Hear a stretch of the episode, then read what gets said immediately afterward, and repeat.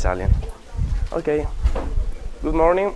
And uh, well, I see you're still there. So I, by the way, listened to the uh, BruinCast, uh, Pod, uh, the podcast version of my of my lecture. I mean, I listened to my voice. Not only I have an, uh, okay, I, I, I don't have any words even in Italian for my voice, but I couldn't understand what I was saying. I assume because it, it's because I don't know English. But then I learned a harsh lesson. I have to speak slowly and pronunciating, speaking aloud every single sound, because my pronunciation of English appears not to be particularly understandable. But also, you have been cheating on me. I told you to tell me if I wasn't understandable, and you didn't. I appreciate you were kind. Honestly, did you understand what I was saying? Like, give me a percentage. No, give me a percentage. I mean, my mother doesn't understand. My mother does. But my friends, but the mother is the mother. My friends don't understand 100% of what I'm saying in Italian, so don't lie. Well, okay. cool. I, I'm asking, what a percentage? Is 25? Ah, okay, good. Okay, I won't insist. Thank you. well, you know English much better than I do, apparently. Now, today we will uh, start this sort of uh, attempt to make uh, this class a sort of interactive thing with the help of James, uh, who will summarize. I didn't tell you how long it would take. How long do you think? 10, 15, whatever. Okay, the rest I will step in and your colleagues. After James will try to ask questions, etc. A couple of things I wanted to ask first. I wrote down, which I wrote down. The podcast, I told it. I said it. Who Roman history? So, who of yours are feel to be completely quite, familiar with, with Roman history? Having taken classes, or just because of high school? some here will be probably grad students in Roman history or learned people much more than I am. Some others probably won't. So how many of yours have found the, this first chapter of the textbook uh, uh, challenging because of the, historical knowledges that it implied? Could you please raise your hands, those who thought, I'm not grading it. okay, so how many of yours find the textbook too historical in this part? Well, sounds very good. So, James, um, please. Yes, and also, also will ask. Uh-huh, I like this very much. I will ask you to, to take the microphone. So, if some, if anybody wants to download the MP3, okay. your your voice, which is much more understandable than my one. Okay, thank you. Okay, well, um, I just basically did a little outline just as I went through it.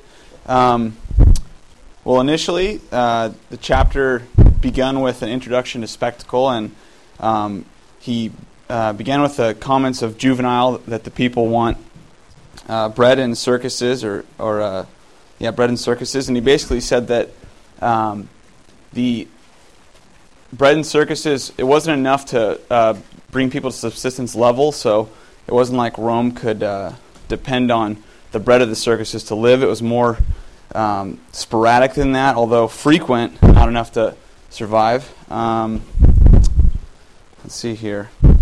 Uh, then he went on uh, to discuss basically the, the uh, basic introduction of chariot racing, theater, and uh, the munus. Would that be how it's pronounced? The munis? Munus. Munus. The munus, which is the gladiatorial games. And um, real quickly, he mentions that chariot racing uh, was linked to religious celebrations, um, and he mentions the Ludi Romani uh, in 509 BCE. Um, then he discusses theater and how it as well uh, came about to honor the gods post epidemic in 364 BCE. Um, there was a big epidemic in Rome. They brought in some actors from uh, the Etruscan area, and uh, conservatives in Rome did not like them, mainly because of the burlesque uh, nature of some of them, and that there was um, they were very sexual, some of them, and whatnot.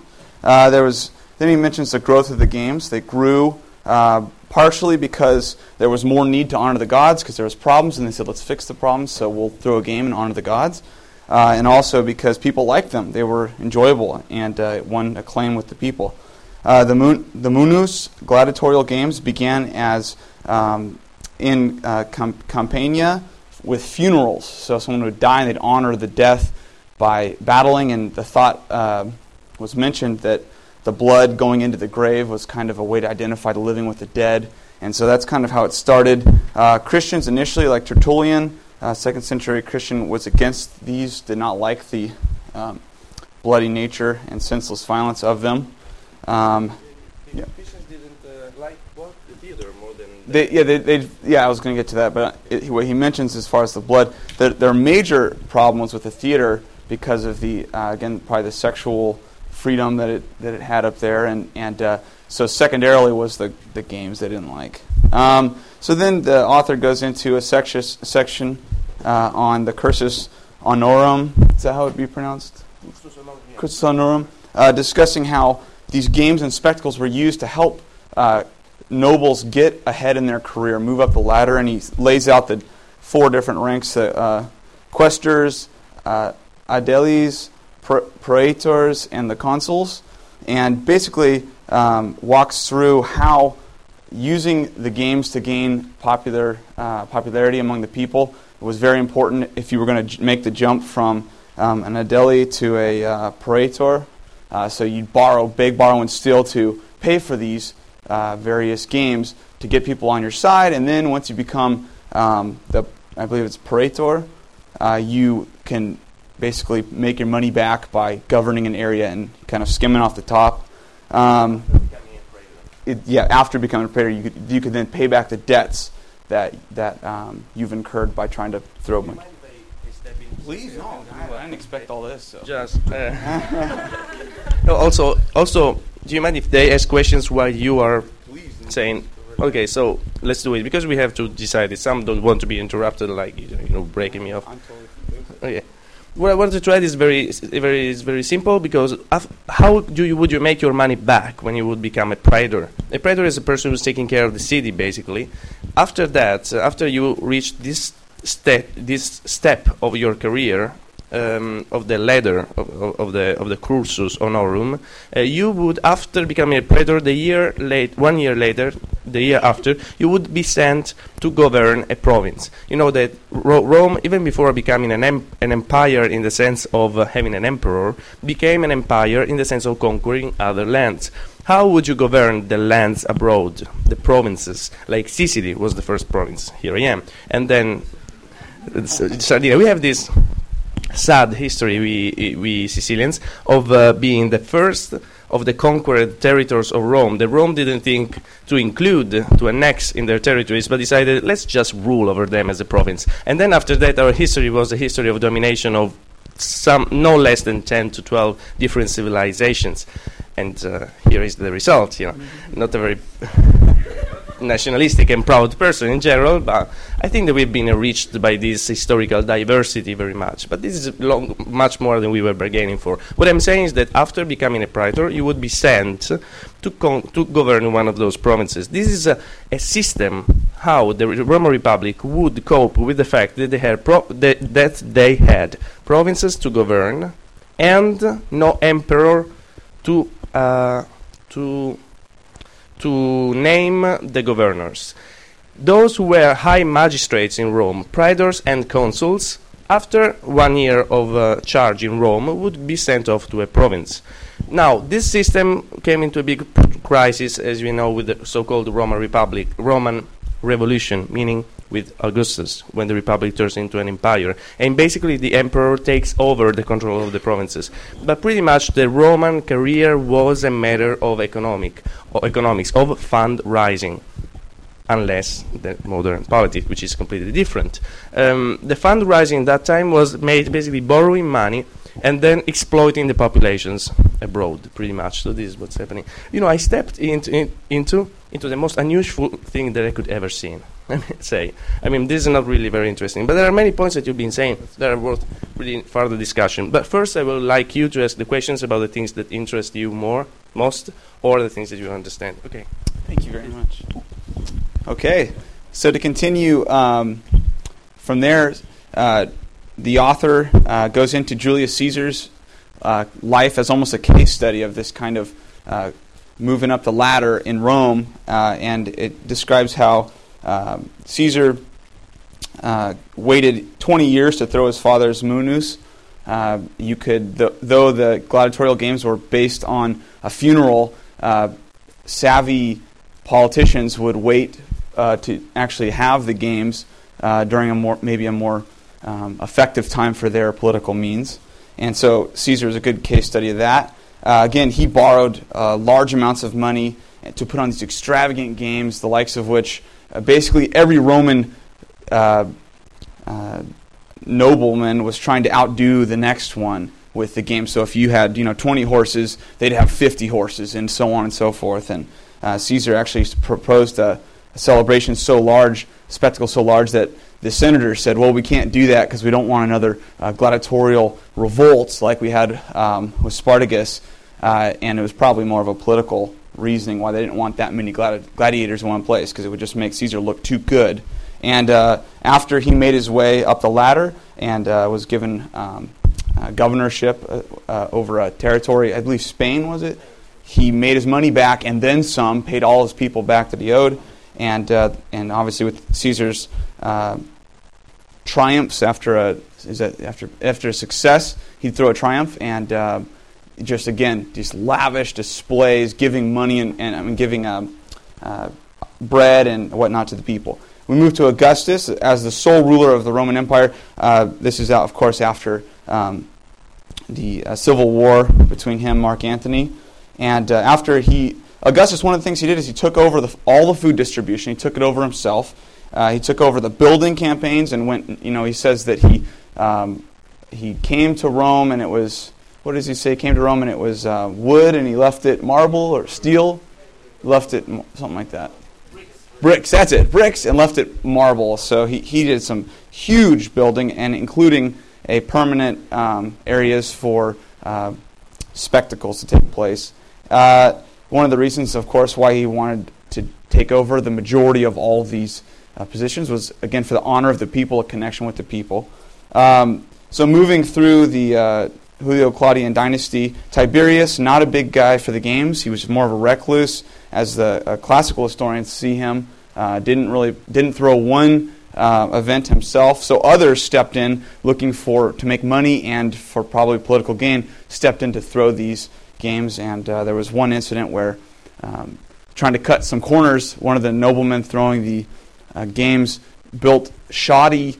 Um, stadium or, or stands, grandstands, and collapsed and killed a bunch of people. And so, uh, just kind of a, a demonstration of the scrambling for power when Tiberius didn't want anything to do with the games himself. Um, following him, uh, Caligula uh, brought the games back, but squandered all the money that Tiberius saved.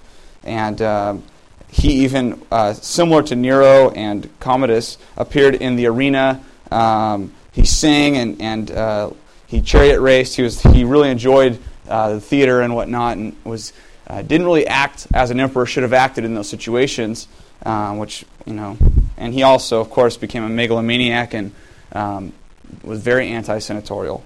Uh, Claudius, following uh, Caligula, who was killed in 42, Claudius uh, he did the same thing that um, Augustus did in terms of he built, he fed the people, and he threw the games. Uh, again, these kind of items to build his, and he even had a huge, uh, a huge naval battle that he threw on a lake um, that was, you know, again, just outdoing the next guy or attempting to do so.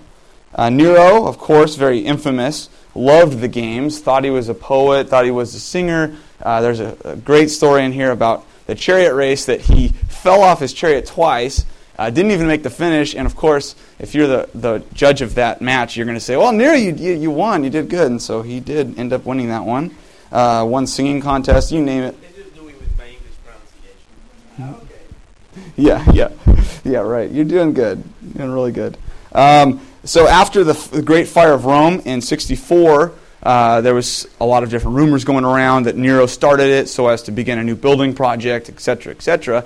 And so he chose the Christians as a, a scapegoat and began a pretty in, intense, uh, gruesome uh, display of, um, I guess, persecution and and, and uh, he would, you know, torture and grotesque ways that even won sympathy with the, the uh, I think was it Tacitus that that said yeah said you know, he feels bad for these Christians. It's, this is really getting ugly. Um, so Nero, uh, post Nero, after he was forced to commit suicide, um, Vespasian in 69 to 79, there was a little civil war between there, uh, Nero and Vespasian. Vespasian ended up being uh, by the Praetorian Guard, was called the emperor, and uh, he was a military man. Uh, though he was thrifty, he still uh, was not like Tiberius. He was involved in, in a certain amount of, of uh, games, including building the Colosseum, starting to build it. It wasn't finished until after his death, but uh, which brings us into Titus and Domitian's time. Um, 60, yeah, 68 was when uh, Nero died. Then there was that civil war, and then 69, Vespasian uh, left from um, his siege of Jerusalem and headed over to um, Rome, became emperor. And uh, d- uh, after him was Titus, who only lived very shortly, uh, was expected to live longer. Domitian was kind of the wasn't expected to be emperor and, and took over after Titus died. Uh, he was w- the first emperor to outlaw private citizens throwing um, uh, the Munera and the Ludi. He said, uh, "I will be the only one doing that. Um, you're not going to be throwing these games. I want that power." Um, he was also, incidentally, worshipped as a god outright, though other uh, emperors were lauded as divine after their death. He said, "Hey, you know, I'm I'm a god now." Um, and then the the chapter kind of ends out with um, the uh, Antonine. What do we pronounce it? Antonine. Antonini. I like that better. Antonini emperors. Yeah, I like it. That's. Uh, and so uh, Trajan, uh, during the reign of Trajan, Hadrian, uh, kind of the games hit an all-time high according to this author. They were at the the empire was growing in in a, in a lot of ways, uh, and so the games were kind of a manifestation of that, and also a sense of propaganda and a way to show the people, look at all the stuff we have. So you bring back exotic animals, not just to wow the people, but to show them we've been here, we've been there, we've been here, and here are some of the animals we're now going to mercilessly slaughter and have fight one another.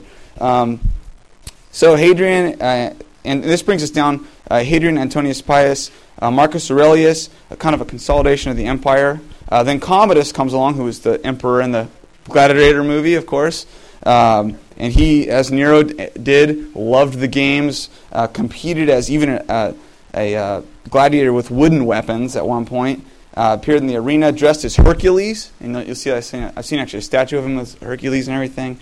Uh, so again, it was kind of unbecoming of an emperor at the time. But um, and so later on, um, after po- uh, post during the there's a during post Constantinian Empire or during the Constantinian Empire, uh, gladiator becoming a gladiator as punishment for a crime was outlawed. So no longer were you sent to go to the ring to fight. You were now sent to go to mines uh, to mine things out and die there or die at sea. Um, and so in 325 that was halted. And then, uh, kind of, the, the, chapter ends out by the mid fourth century. There are no records of continuing uh, Munera in the Eastern Empire, uh, but chariot racing remained popular through the Middle Ages. It was very popular up and through there. So that's that's my summary. Byzantium. Byzantium, yep, during, the, during Byzantium. Um, what I'm saying is basically that we have a second Rome. We have many Romes, apparently in history. You know what's the third Rome, for instance? It's Moscow. Because the first Rome is Rome. The second Rome is when the empire splits in two, and so we have another capital of Rome built in uh, in many ways monumental, etc., as an imitation of Rome, where the other emperor would live, the Eastern Emperor, which is Byzantium, which is Constantinople or Istanbul today. Well, this is the second Rome. This tradition of perpetuating the Roman Empire in terms of power keeps happening all the time. Have you the third Rome was thought to be Moscow because Moscow inherited the Greek Orthodox religion, culture, a little bit literature, and political symbolizations. Um, do you know what's the where is the a symbol, a token of the continuity of the Roman Empire? I think I have it in my pocket, but actually I don't because I have a quarter of uh, Maryland, a quarter of uh, Rhode Island. I don't like the quarter of California, by the way, where there are no movies. But there, I has I should have a quarter. No, this is the quarter of uh, Pennsylvania, obviously. Okay, in the in the American quarter, what's the symbol? The the standard one. It's an eagle. Yes. You were going to say an eagle, but you were polite and you were raising your hand. Thank you, appreciate you know how a mark, a German mark, okay, and now the German euro, euro, euro, E-U-R-O. What's the symbol in there? Easy. I said uh, eagle here. It's an eagle there as well. Now, you know what was the military, not the political, but the military symbol of the Roman Empire? The fasces is uh, unfortunately a political symbol that has been taken by another regime. I am unfortunately ethnically connected with, which is the fascist, empi- uh, fascist empire. Fascist empire it sounds very fascist to say. The fascist regime. Um, the other, the military one, it was the eagle on the stick. So there's this eagle flying throughout all history, and if you look at the the Habsburg, you know the Habsburgic dynasty of Austria, they were emperors as well. Well, their symbol is a double eagle as well. So there's this idea of a conti- of a symbolic continuity of Rome in so many ways, in literary fashion and also in political fashion.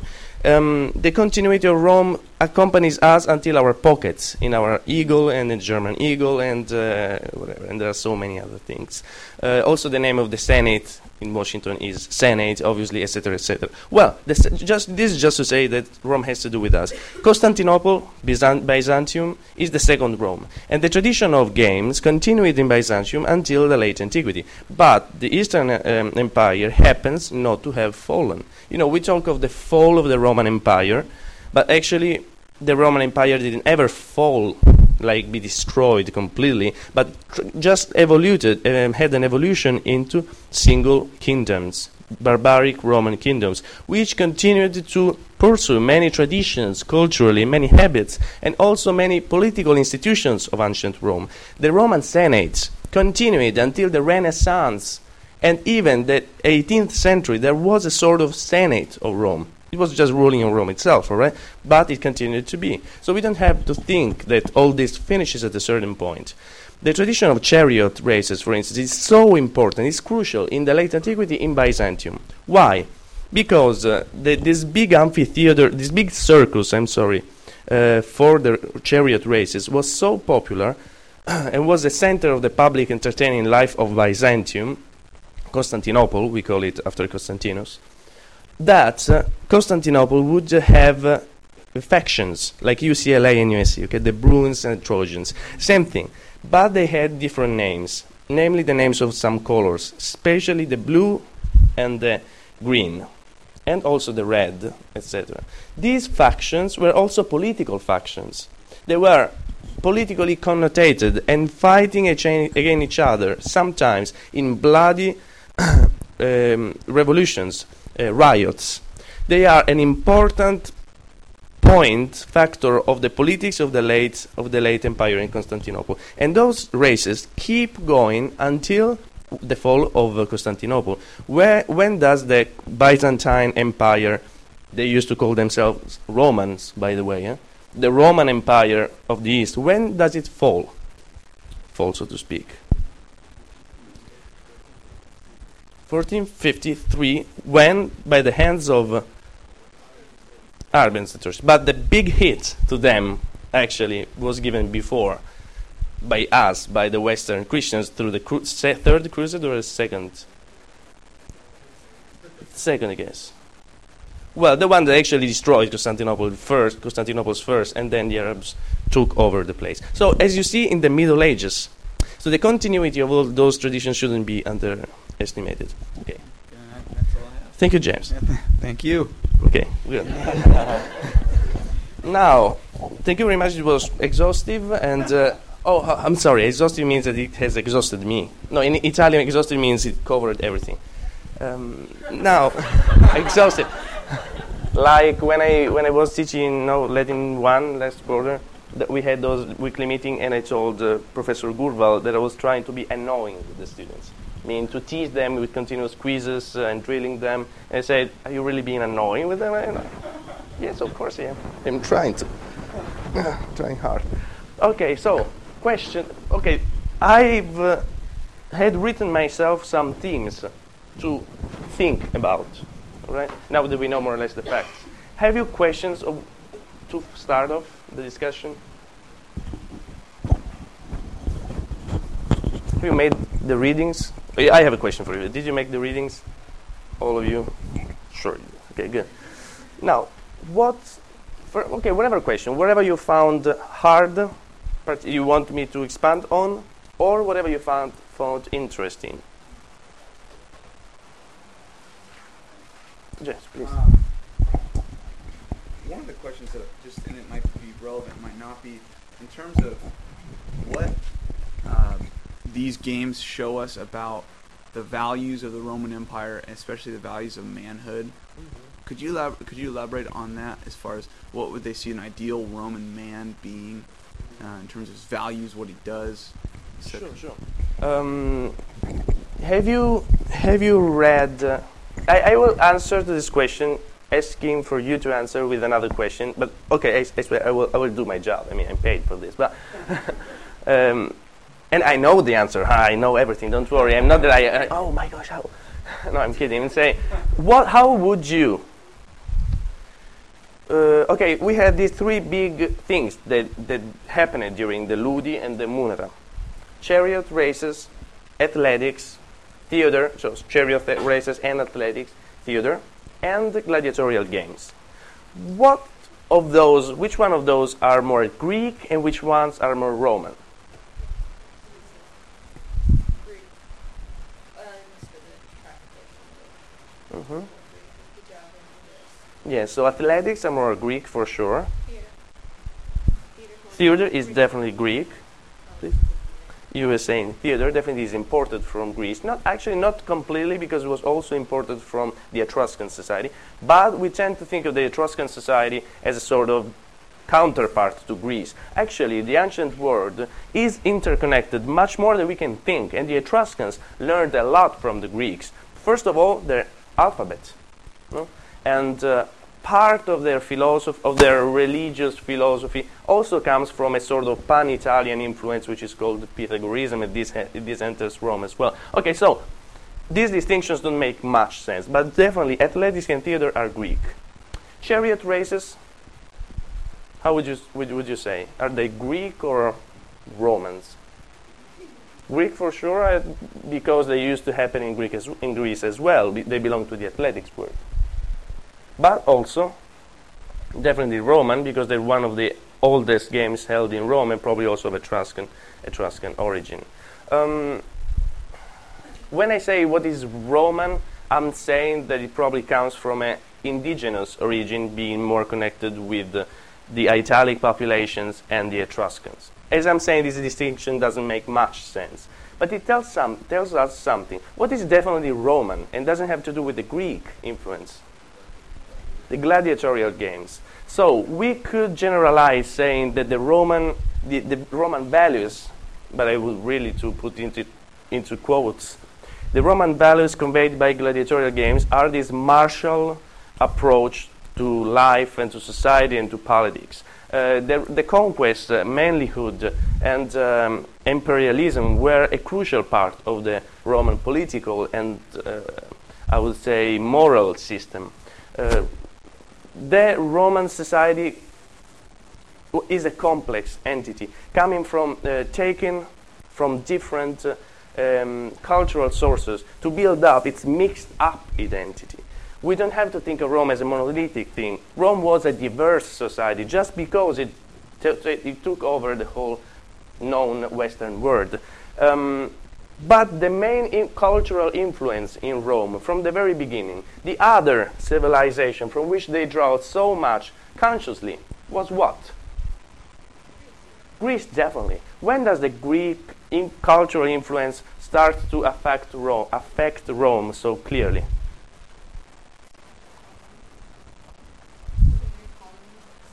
In southern Italy, very good answer, in my opinion. And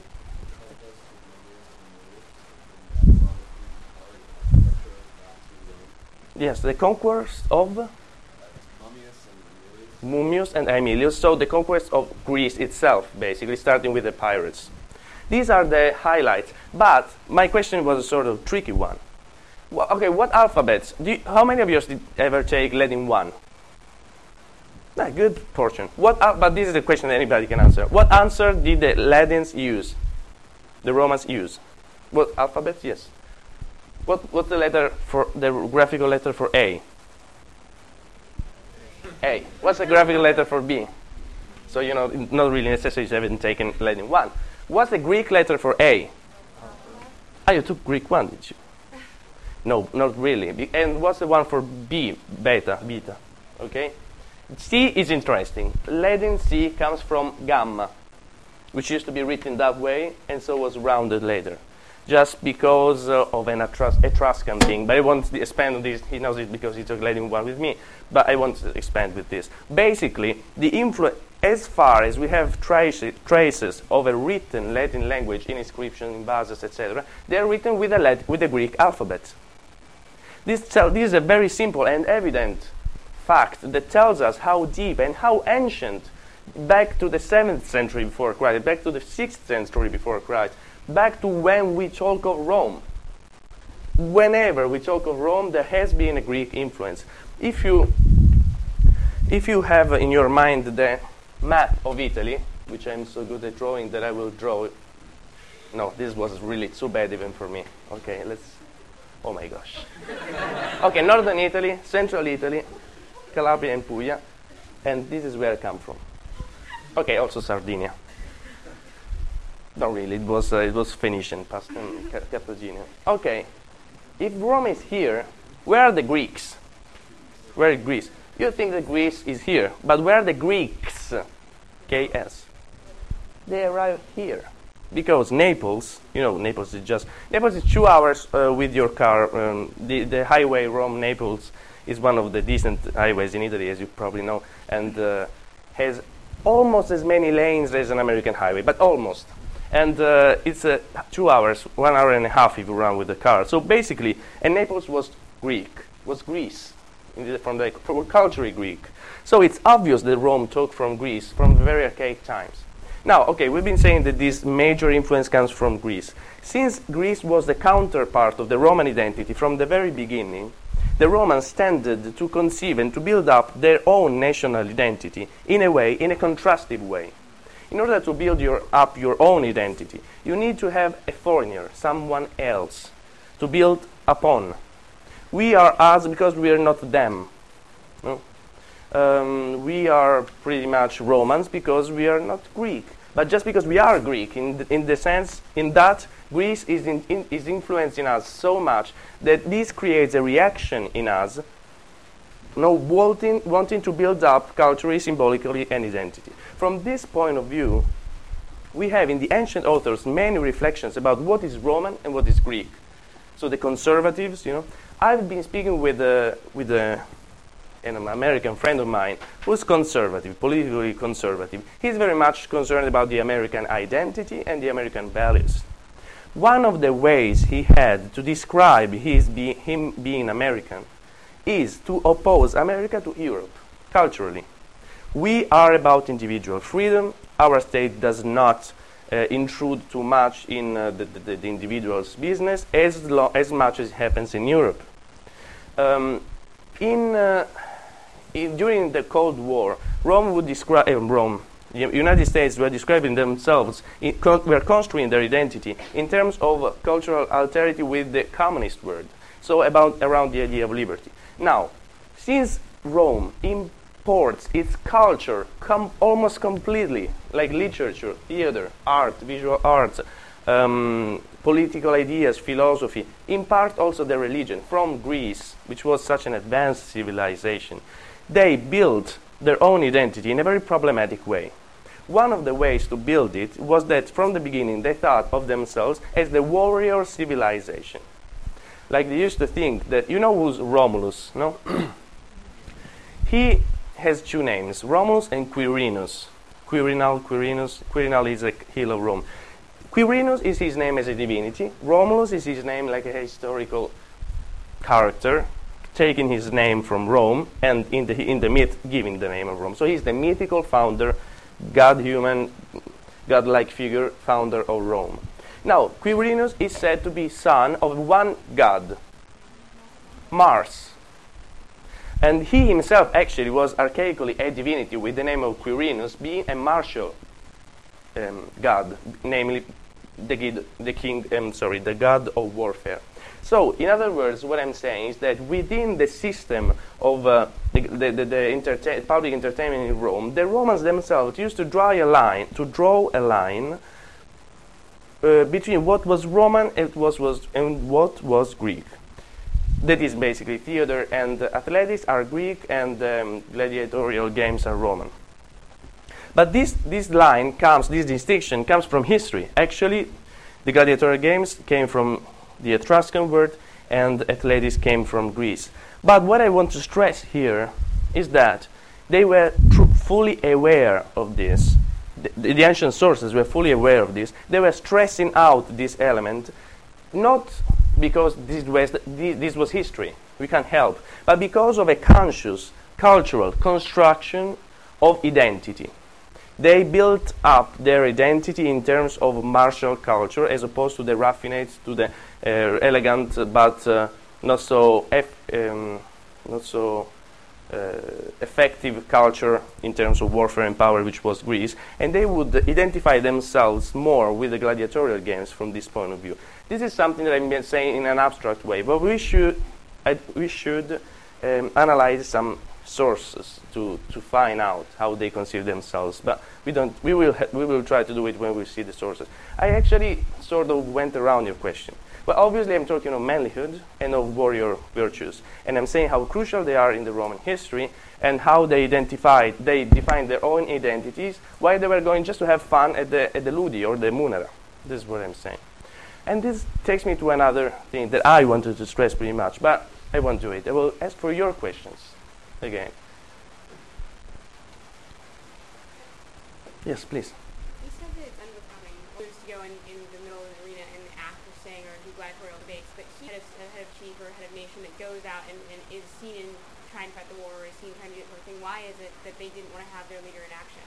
They didn't want to have? Like, why did they not want their leader to be in action on, on fields or in games? Or the one the, the ruler. Yeah, the ruler. Like, for example, The emperor. Yeah, the emperor. hmm Uh, well, this is an interesting question. But first of all, we should, in next chapter, we will see the gladiators used to be slaves because of obvious reasons. Okay, they were to be sacrificed. I guess that this could be connected with the, one of the possible origins of the gladiatorial games being the bloodshed. You said very well. The shedding, shedding once a human's blood is connecting the, our word with the underworld the dead with the, li- with the living. And so, if they are originally victims and people symbolically to be put to death, obviously they have to belong to the prisoners, for instance. Have you seen this movie, uh, Mel Gibson's last movie? Last movie? Apo- Apocalypto, Apocalypto, we say in Italian, so Apocalypto, yeah, where obviously there are there are slaves and prisoners of war that are put to death. This is one explanation. I would I would put it in a very simple way, actually. Since they're going to die, they're going to be slaves. They're going to be people. It's not a job that a person would like to do. If we're talking about gladiatorial games, although you're right, having a ruler who's displaying his martial arts, his power, is something that in many societies, also in the Middle Ages, is displayed. Is a show of the power, of the physical power of the emperor. Is a virtue that the emperor should possess. But he would, the, the Romans were were mm, asking the emperor to be a warrior in the real sense, that is, to go to war, to be the commander in chief of the army, which he actually was. Um, from a certain point of, uh, from from a certain point on, the, all the triumphs to be made in Rome were officially triumphs of the emperor. Emperor, whatever um, general would win in Germany or wherever, it's the emperor who takes the glory and the emperor who actually gives and celebrates his triumph. So, from this point of view, from these uh, the other points of view, which is uh, why he's, he's not acting in the scene and, the and why he's not even competing as an athlete, this has, in my opinion, another more complex explanation, which goes back to this thing that I have in my head, so I have to say it. The, the history of the gladiatorial games, the history of the interaction between emperor and games, is the history of the Roman Empire. So, how Rome turns from a republic, a free republic from their point of view, whatever that means, into an empire. Into an empire. Um, the, a part, at least, of the games, especially theater and athletics were connected with the Greek tradition. Now, what does the Greek tradition mean in Rome in political terms? In other words, what's the conception of state of the Greeks as opposed to that of the Roman? You know, there's these Alpha Gamma Chi fraternities, and I've read in a, in a flyer, go Greek, you know, go Greek, meaning in America, go Greek means go into the fraternities, not the sororities. No, go Greek, uh, go sororities. When I read it, I was like, go Greek, what the hell it means? go Greek, Greek one, no? And I, I, I, I swear it's really what happened. Then I understood that go Greek means Greek, Alpha, Gamma, etc. Now, what does it mean to be Greek politically in Rome? Please. Uh, is it more of like an authentic cultures versus the martial background? Culturally, this is the thing. Culturally is the thing. There is um, uh, Plautus, Plautus, P-L-A-U-T-U-S, the, uh, the um, comedy writers of the Republic, like third century before Christ. Well, actually, third, second, second century before Christ. Um, he uses a verb which is interesting. Per graecari, to go Greek, more or less, to go too much Greek, meaning that one goes party, all right, you know, excessively partying, party, the party uh, drinking or whatever. Actually, pergraecari means to have uh, feasts, uh, to live a life which is not the life of a you know a serious guy who has officia, so public uh, charges, uh, etc. This is culturally, but politically. This is the idea we do. We do have the Greeks. Because we know that the, the democracy, in our sense, was invented by the Greeks, which is an idea that could be put into doubt, obviously, because how about the women? How about slaves? How about non Greeks people? But, all right, this is our idea of the Greeks. Thank you for saying it, because obviously this is the first time thing that comes up to your mind. Politically, Greece equals democracy, elections, magistrates, liberty. This is what, how the Greeks would conceive themselves, would build, their, would build their own political, sorry, cultural identity. We are the guys of liberty, like the Americans. America is about liberty. I guess that in the quarter there is the word liberty written down somewhere. It is. Aha. Also in the new and in the last and in the in the old one. This is what America is about, okay? But in the period we are talking about, in the, during the Roman Republic and uh, during the Roman Empire, what was the political situation of Greece, of the Greek word.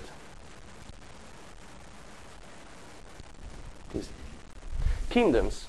You know Alexander the Great. Okay, this is, this is not a class of movies, but you saw the movie Alexander, where Angelina Jolie speaks with this foreign accent that I understand, understand perfectly. Is, she, is, is that her accent? She's faking it, like me. I'm, I don't have this accent. I have a British accent, which is almost perfect. But I'm trying to fake an Italian accent to be interesting. Yes, so Alexander the Great basically takes over the eastern world, takes over Greece, uh, conquers the cities, the free city states, and conquers pretty much all the continental Greece, and conquers the eastern empire of the Persians. You've seen the movie 300. Now, here it goes the other way around. Alexander conquers the Persian Empire, conquers Mesopotamia, which has always been a hard thing to do, but he kind of does it. But he gets into trouble as well because uh, he becomes too oriental. When he conquers the Eastern empires and, uh, and uh, Egypt, something cultural happens. Now, you've seen 300s, okay? 300 is a re-elaboration of how the Greeks would conceive themselves. What's the polarity, the cultural polarity between Greeks and Persians in the movie 300, if you saw it, or in ancient Greece? The Greeks are manly and strong. They've got lots of pure muscles, and the Persians are wearing purple, and they have piercing blue as girls. Yeah, Japanese are very girly, but the interesting thing which is, is uh, um, embodied in Xerxes is versus versus barbarians, sure. All this is true, and Persians are usually shown as being monstrous. also, also, we are humans. The others are non-humans. This is very common in cultural self, uh, um, in the in the building of one's identity. We are the humans. The others, maybe. Uh, Aristotle was, debate, was debating. Aristotle, the Greek philosopher, was debating whether the barbarians had a soul. And the, mm, we, okay, we, I mean, I'm Italian, so I truly belong to this shameful history in a way. We, the European, the we, who are guilty for the biggest uh, genocide of history, which is obviously not the one of the Jews, unfortunately for, for us all, but I guess, okay, this is my opinion, the um, Native American genocide, there have been heard si- si- numbers like 30 millions of deaths. This is historically problematic, but we are surely kind of responsible, kind of responsible somehow for the death of these 30 million Native Americans in North and Southern America. Okay, in this moment, when basically with the so-called uh, discovery of the Americas, there was a debate in, in Europe about the Native Americans having a soul, about their state, their status as uh, human beings, etc. Their chances to be saved from a very interrealistic point of view. There's only one religion, so are they? How do we manage to save them, etc. Okay, so human versus non-human. Let's sum up because I'm verbose. Girly versus manly, definitely. The Greeks are girly, and uh, you were saying civilized versus barbarian, and even human uh, a- a- against monsters, human versus non-human. But there is another thing that they stress very much. Okay. Yes, which is civilization versus somebody here was saying liberty versus slavery. They, the, the, the, um, the, the Persian Empire has one ruler who is girly, in a way. But he has also this strange voice. He's this strange mixture of all those things which are not rational. They're just a cultural invention. This, the, the, this is the Greek self-representation. We are free, we are manly as well, and, uh, and we are rational, and we are fully human. We develop our human potential. The barbarians are not. Now, when Alexander the Great conquers the East, the Persian Empire, he is, according to Greek Roman sources, polluted by the germ of tyranny. He becomes an Oriental king, meaning that he rules as a monocrat, in, in a monocracy, so one person rules. He also takes over an Eastern tradition, which is the king, the, the, the emperor, is godly, is divine. Right? All these Eastern traditions mi- migrate towards West with Alexander the Great, the Great. And what happens is that from the 4th century, 3rd century on, in Greece and in the Eastern Mediterranean, we have kingdoms with kings who are Oriental rulers. Okay? This is the first migration westwards of tyranny. The second migration happens when? Of this Eastern tyranny towards the Western civilization. What's the next culture that was a republic and then becomes a kingdom, basically? It's, a, it's Rome. If, we, if you look at this in, in those terms, what happens is that Rome used to be a republic, and then one person takes over the power. He never ever calls himself king. There was no emperor in Roman history until the Middle Ages who would call himself king. Why? uh, kind of myth that they're living by. Exactly. How can they possibly live within this myth and shun the word king when they have an emperor? This is just weird. But this, these are the miracles of culture, of cultural elaborations. The first among the equals, princeps, primus, no, first, princeps caput. Uh, no, actually, caps comes from capio, the one that takes the first all right? Like the president, president is the one who sits in front of the others, princeps, but is not the king. So the Romans take over slowly this uh, Oriental culture of uh, uh, absolute power, absolute monarchic power, but in a very problematic way. Because, because they were coming from a long tradition of liberty, whether or not we can call it actually a republic, a democracy, or liberty, it's a complex question. But what I'm talking about is that they used to conceive themselves as free, as a republic. And then it's very problematic to change this Roman free word into a Greek Oriental monarchy. Well, there are some figures who try to do it. Some emperors who push the process forward towards a- an, an image of Oriental, Greek, Hellenistic uh, monarchy. Who are those emperors? Nero is the most famous one, but backwards we had others. Augustus, now, Augustus is the one who succeeds in introducing actually monarchy because he says he's not. He's cunning. He says, I'm restoring the Roman Republic. But actually, he does what Caesar couldn't do. The first one is probably Caesar, Julius, Julius Caesar, who had tried to present himself as a, in, a, in a very sharp way as the, as the only ruler of Rome, in a way which was not prudent enough. And actually, we know how he died. While uh, Augustus presented himself as the restorer of republic. So this process goes on with the, figure, um, with the alternance of, of emperors who are like Augustus, prudent, or are like Nero, that is trying to push forward the process. We have, we have seen that some people like Dio, um, Domitianus, Commodus, um, Caligula first, Elagabalus later also, but Elagabalus comes so late that sort of already the times were ready. What I'm saying is that some emperors acted and played as, uh, as uh, charioteers.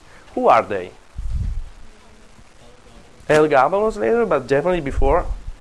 Commodus. Nero above all. Nero is the symbol, but also, as we said, Caligula. All right. Now, I don't know if the discourse that I'm trying to do is coherent. But we have this situation. Rome is taking over the Greek culture. It's taking over Greek elements in all fields, including entertainment, but also politically. And look what a combination. Just strangely enough, the emperors who are go Greek politically, the ones who push forward the process of the evolution of the Roman state towards an, a Hellenistic monarchy, are the same that in entertaining, in entertainment, betray the Roman tradition and become so involved into the ludi, into the spectacles, to act, to act as gladiators, or to run as charioteers. This is very interesting, and I leave it to your reflection for the last, for next time. Are these emperors loved from the historians of Rome? What's their fame? Infamous. You say the infamous Nero. I wrote it down. Nero was nuts, obviously, wasn't he? Are we sure? Caligula was completely nuts. He's made his horse a senator. He's a symbolic, but was he actually so nuts? Who wrote history? The senators, the senators, the nobles who were opposing this process. Okay, thank you. Oh, what's the volunteer for next time? Thank you. Uh, we have uh, two readings for next time, don't we? Uh, you are one of the. Can we have another volunteer? Okay, thank you. Uh, which one do you want? Okay, you make the first reading being. Okay, I don't remember. Let me. Let me check it out. You make. No, there's only one reading actually. The politics of the arena, Full Futrov. So okay, you take next one. Okay, thank you. Sure. Let me shut this out in order to end high of